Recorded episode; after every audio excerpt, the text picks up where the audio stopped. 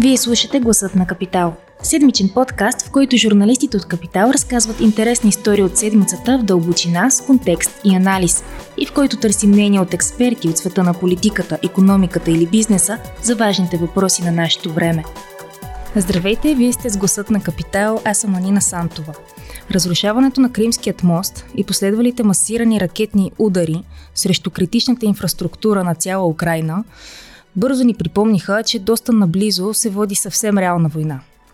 Макар и фокусът а, тук в България да беше върху взривения камион и това дали той минавал през страната, по всичко личи, че в глобален план войната навлиза в един нов ключов етап – затова в този епизод на подкаста разговаряме с журналиста Момчил Милев, който следи конфликта. Ще се опитаме да отговорим на въпрос от корицата на тази седмичния капитал, докъде ще стигне Путин. Преди това ще обсъдим още какви са възможните ходове на Русия и Украина от тук на сетне, както и дали има рискове и заплахи за България. Здравей, Мом! Здравей! Първо да те попитам в какво положение попадна руската армия през последните месеци и какви ходове й останаха? А преди да говоря за руската армия, само да отбележа, ти в твоето интро говориш за взривения камион на Кримския мост.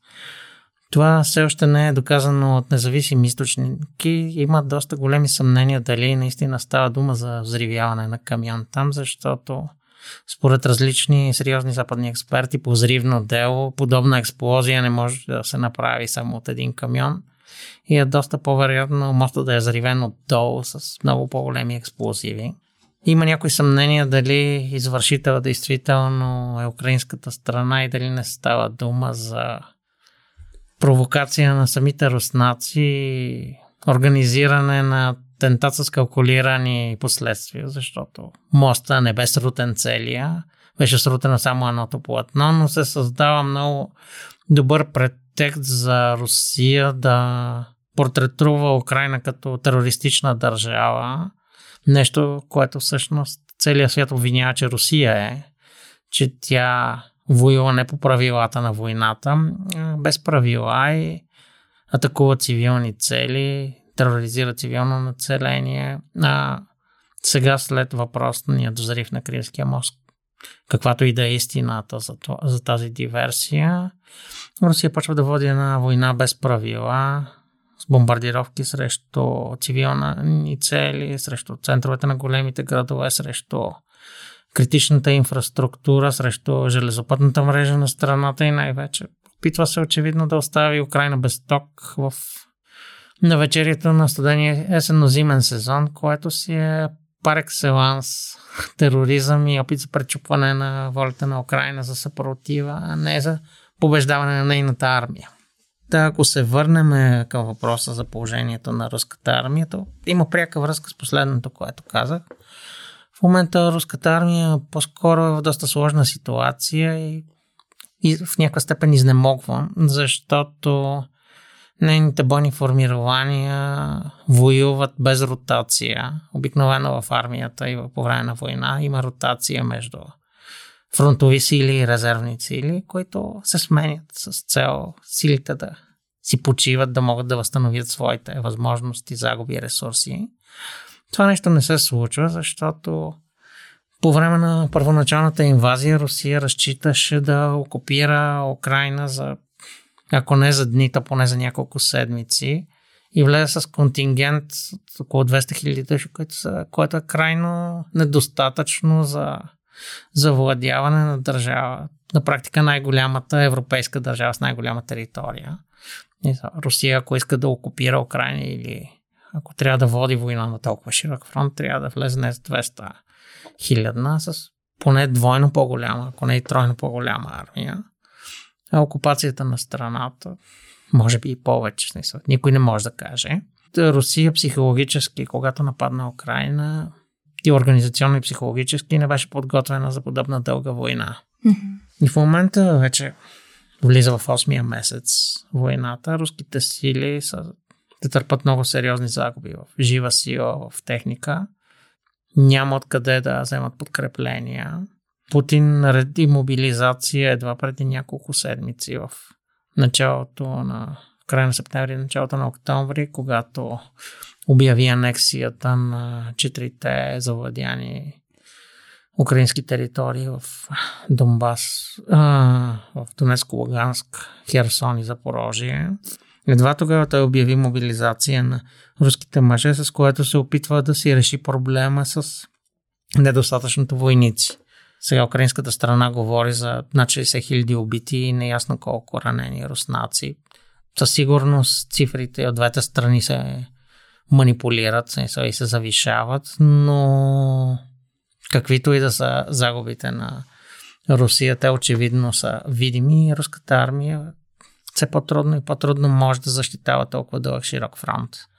И ако Путин беше наредил тази мобилизация, да кажем, през май, очакванията бяха, че ще го направи за 9-майския парад в Москва, но той не го направи. Ако тогава го беше направи, може би в момента ще да бъдат готови първите бойни формирования, съставени от запасняци, мобилизирани наборници.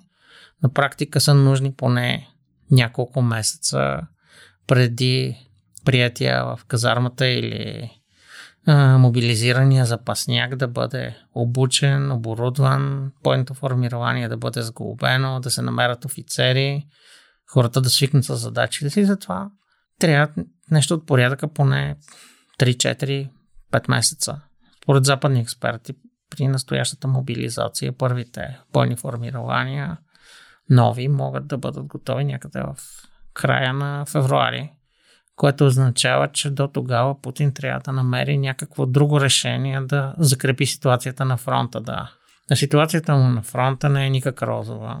Да, ти, както вече спомена по-рано, със сигурност е очаквал, че по друг начин може би ще се развият нещата и може би леко така изненадващо и за самата руска страна. Какво ами, се случи? Всяка вероятност военачалниците на Путин се страхуват от него и му поднасят по-напудрена картина за ситуацията на фронта и mm-hmm. по всяка вероятност той едва в края на лятото си е дал реална сметка, че търпи стратегически поражения.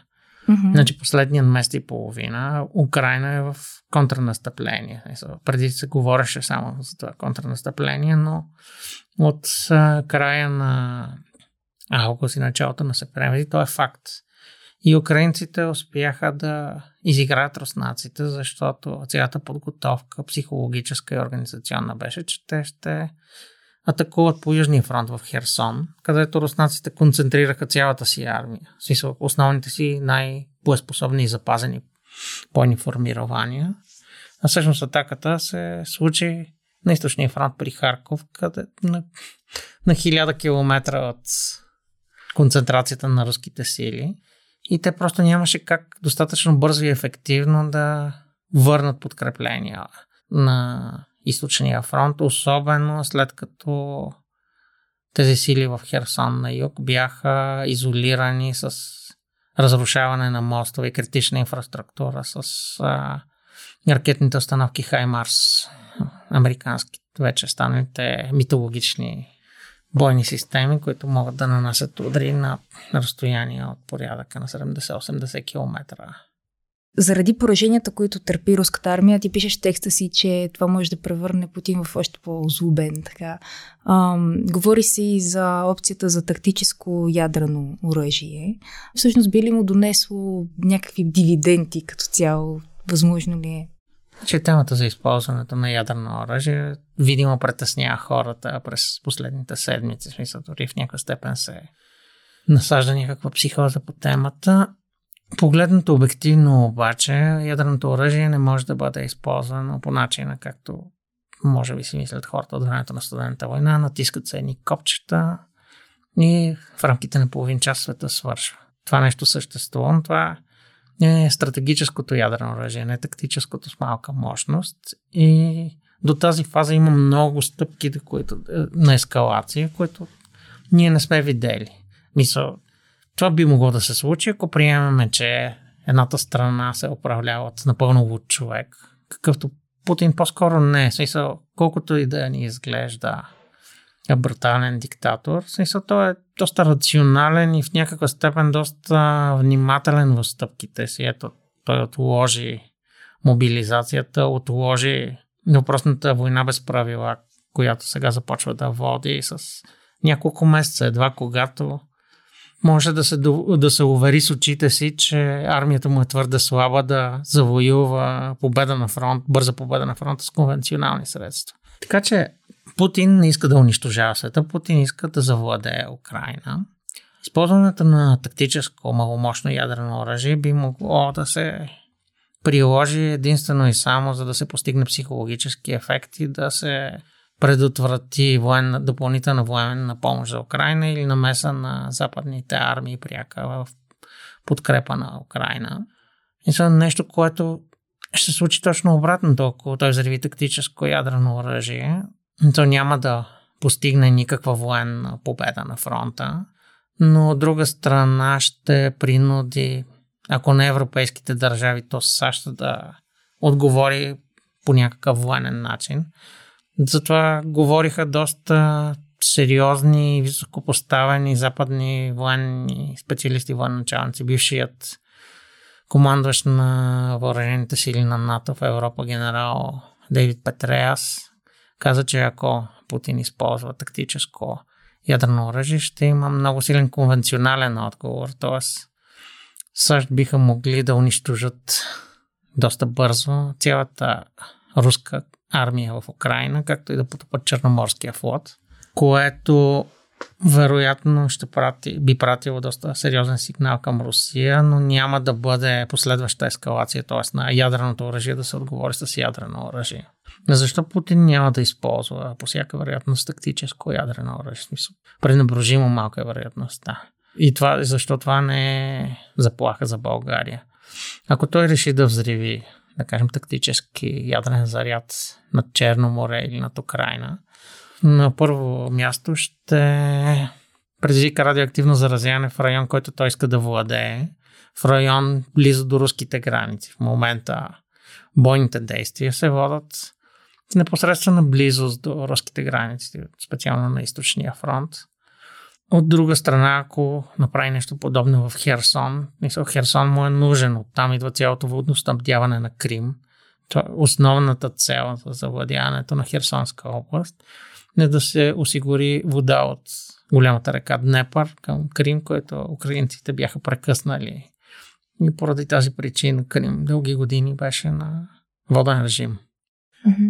Тоест няма изгода. Да няма изгода от това. Ако реши да направи, както говорят някои руски ултранационалисти, тактически ядрен взрив за сплашване над Черно море, това със сигурност ще, ще го скара много сериозно с Турция, която заема много важна дипломатическа роля в настоящата война, защото въпреки, че е член на НАТО, тя се опитва да игра ролята на своеобразна неутрална страна и парламентьор между Запада и Украина и Путин.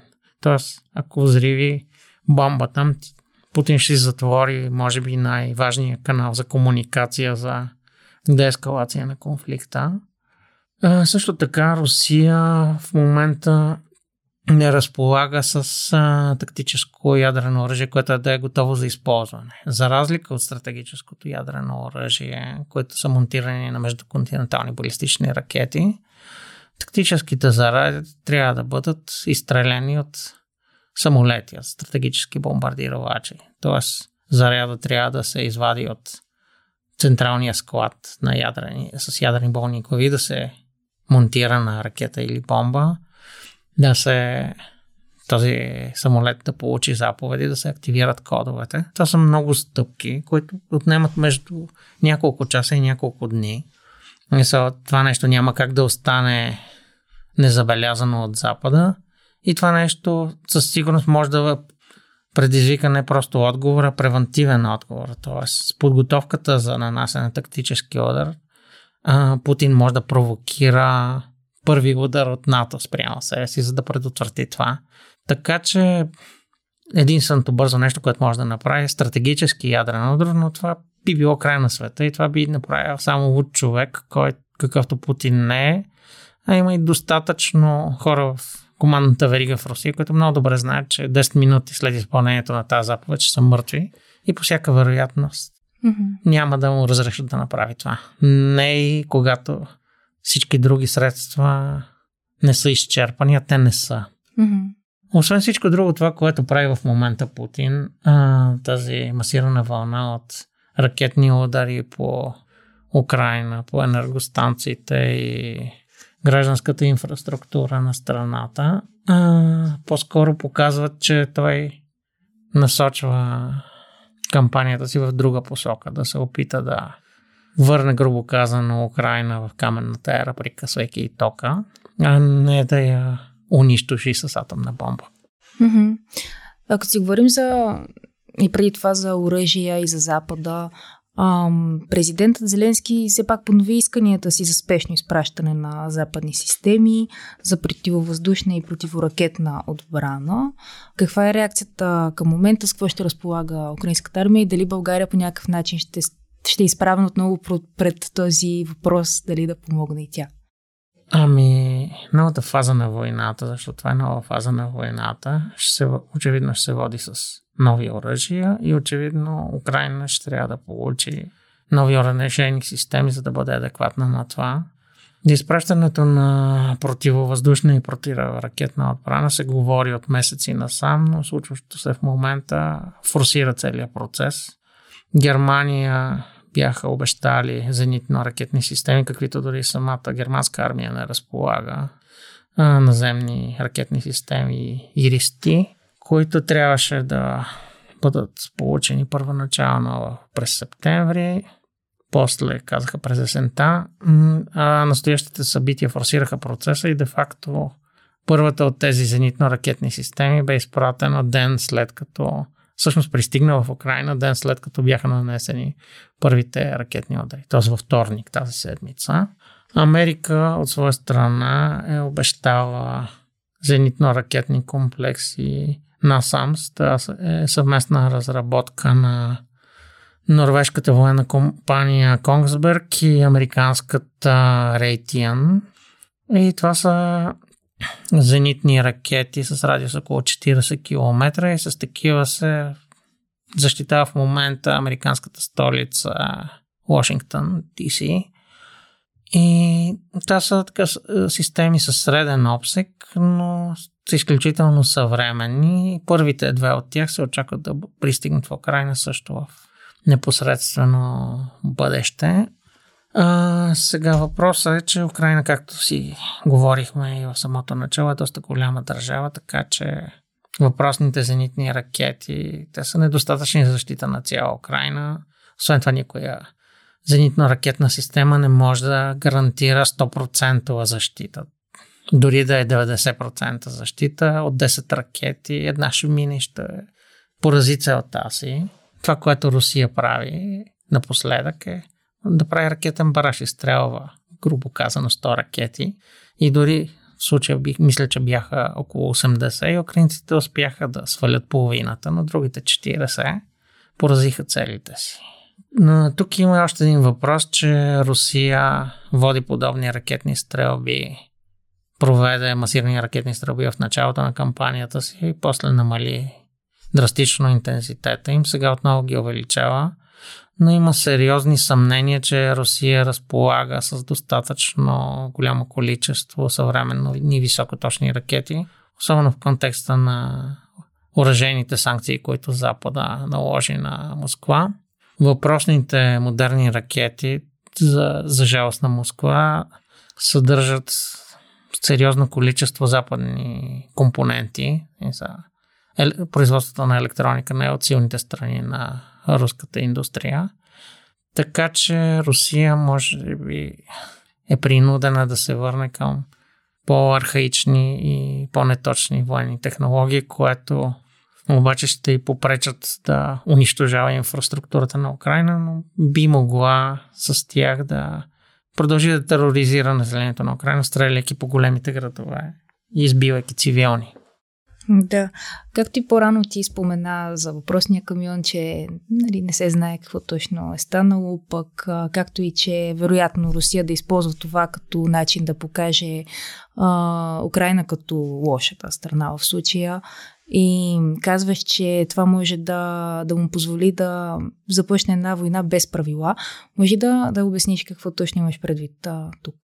Ами под война без правила означава, че няма да спазва Женевска конвенция, не същите цели, не само военни, но и цивилни обекти. Ще се опитва да прекърши волята на украинците, като ги оставя без ток, ще прекъсва железопътните превози на страната, което има и военно приложение, защото украинците много по-трудно ще могат да местят войски от една фронтова линия на друга.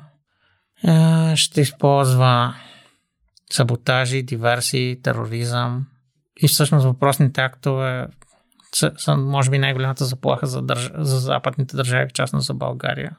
Видяхме как бяха взривени газопроводите Северен поток 1 и 2.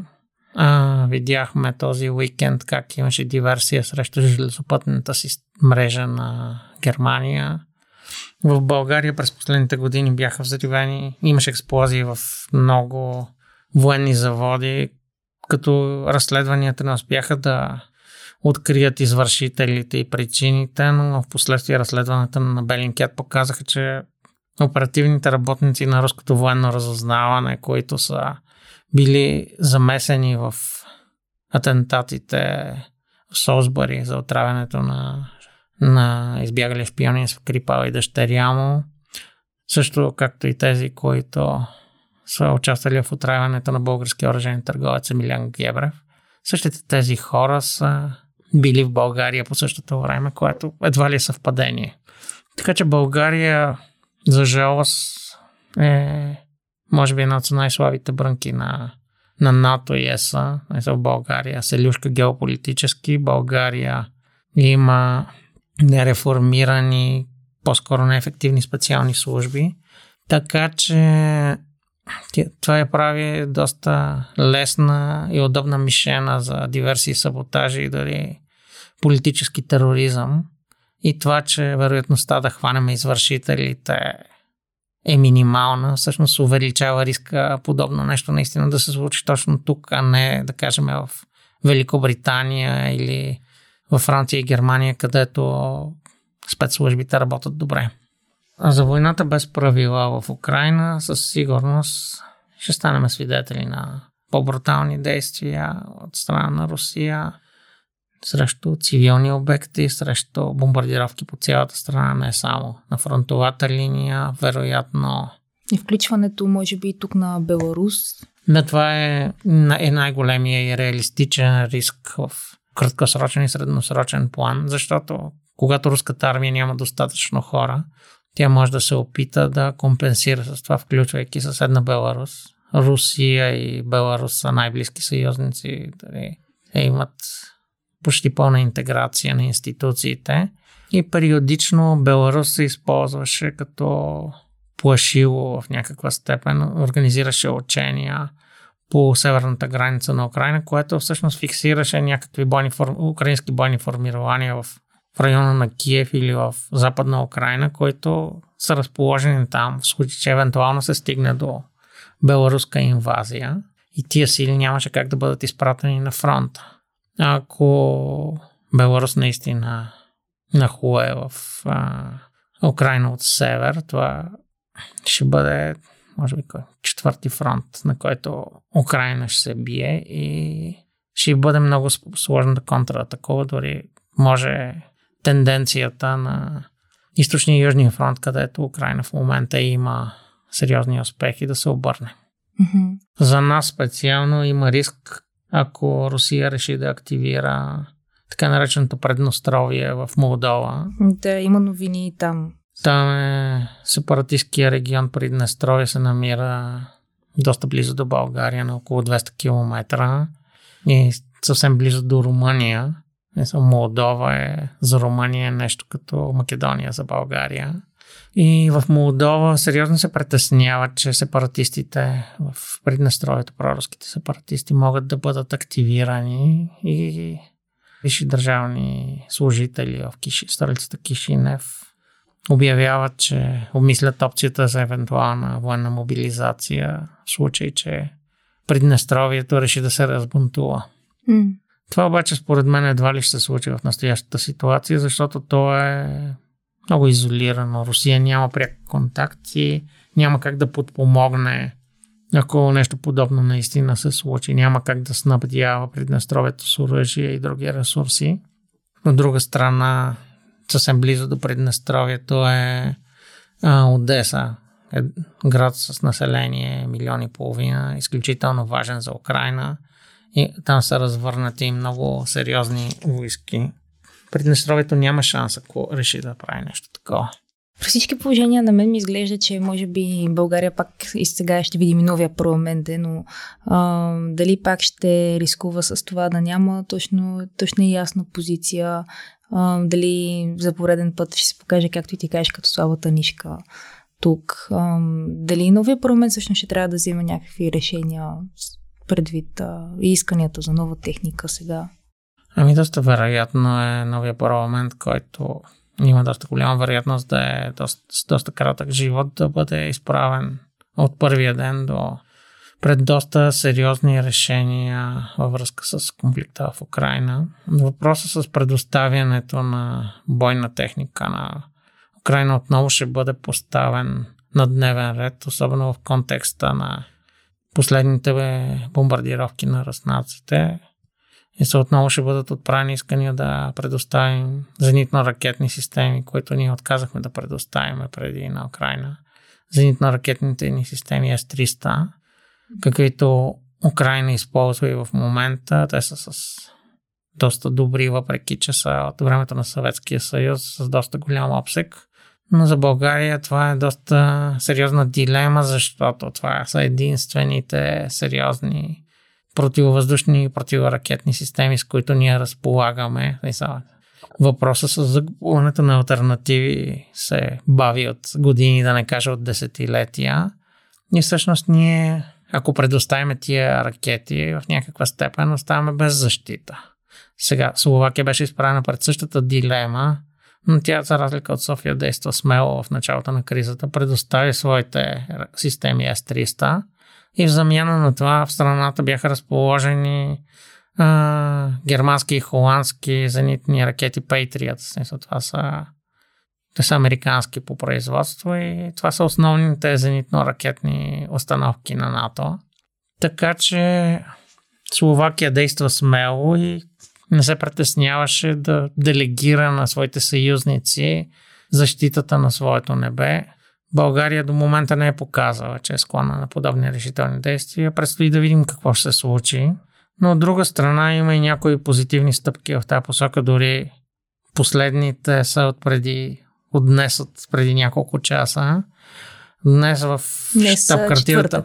Да, днес четвъртък. В, на среща на военните министри на НАТО, където служебния военен министр Димитър Стоянов участва е, България е подписала и се е включила към нова много сериозна инициатива, заедно с още 13 членки на НАТО и Финландия, за изграждане на обща европейска противовъздушна и ракетна отбрана. Идеята е да, понеже тези системи са много скъпи, особено тези с голям обсек, държавите да участват в, съвместно в обща поръчка на бойна техника и да изградат интегрирана система, съвместима, която би трябвало да дойде на по-поносима цена, когато това се прави за 15 държави на едро и, се, и разходите се разпределят пропорционално между тях. Това е по линия на така инициатива, наречената инициатива Pooling and Sharing на НАТО. Т.е. събират се в полове и споделят разходите и ресурсите. Така че България би могла дори да не може да си купи супер скъпи зенитно-ракетни системи Patriot, да го направи заедно със своите съюзници. Не знаех за тази новина. Ами, Благодаря ти. и аз доскоро не Да. знаех. А, Много ти благодаря за подробния анализ. Аз а, завършвам и с препоръка да прочетете и цялата тема. да, основното е хората да не се притесняват на Да. тема Ядрена. неочакван ядрен удар. Преди това да се случи със сигурност ще чуят доста риторика по темата и доста сериозни предупреждения. Дори самата инвазия в Украина не беше изненада, затова пр- също предупреждаваха 2-3 месеца по-рано в прав текст и просто хората отказваха да приемат, че това е истина и че ще се случи. Така е. Благодаря много. много. И аз благодаря. Ако този епизод ви е харесал и искате да слушате новите епизоди веднага, щом излязат, абонирайте се за гласът на Капитал в Apple Podcasts, Google Podcasts или Spotify. Обратна връзка можете да ни изпращате на podcasts.capital.bg или в познатите ви профили на Капитал във Facebook и Twitter. Музиката, която чувате в този подкаст е написана от композитора Петра Дондаков специално за Капитал, а епизодът монтира Тихомир Колев.